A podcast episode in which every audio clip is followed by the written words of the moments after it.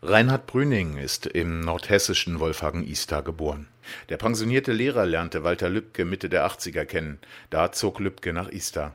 Beide verbindet bald ein freundschaftliches Verhältnis. Lübcke sei einer von ihnen gewesen, kein abgehobener Politiker, eher ein Mann der Tat. Als wir Brüning treffen, ist er gerade bei der Gartenarbeit. Ich erinnere an einen, da hat das Dorf geschmunzelt. Da war irgendwo auf der Weide Rinder, Bullen und weiß der Teufel was ausgebrochen.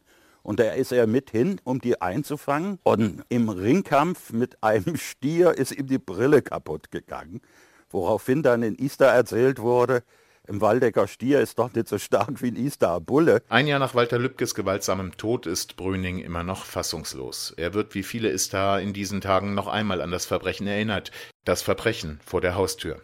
War erstmal fassungslos, zornig, wütend, hilflos natürlich auch etwas. Viele seien nach so einer Tat Opfer, nicht nur der Getötete selbst, sagt Ute Ochs. Sie unterstützt bei der Kasseler Hilfe seit 27 Jahren Opfer von Straftaten. Wir haben Grundvertrauen in unsere Lebenssicherheit, sonst würden wir uns in keine Straßenbahn setzen und auch in kein Flugzeug und auch eigentlich die Straße nicht überqueren, wenn wir das nicht hätten. Und das wird aber bis ins Mark erschüttert, wenn uns tatsächlich Gewalt trifft. Zehn Jahre lang ist Walter Lübcke Landtagsabgeordneter. 2009 wird er Kasseler Regierungspräsident und packt mit an, als tausende Flüchtlinge eine neue Bleibe in Hessen suchen. Er wird deshalb angefeindet und erhält Morddrohungen. Trotzdem steht er zu seinen christlichen Werten. Er war einer, der Haltung hatte und Haltung bewies, sagt Lübkes politischer Weggefährte und Hessens Ministerpräsident Volker Bouffier. Es bleibt ja heute nach wie vor diese schmerzende Wunde, dass der Freund weg ist, ein wichtiger Amtsträger des Staates.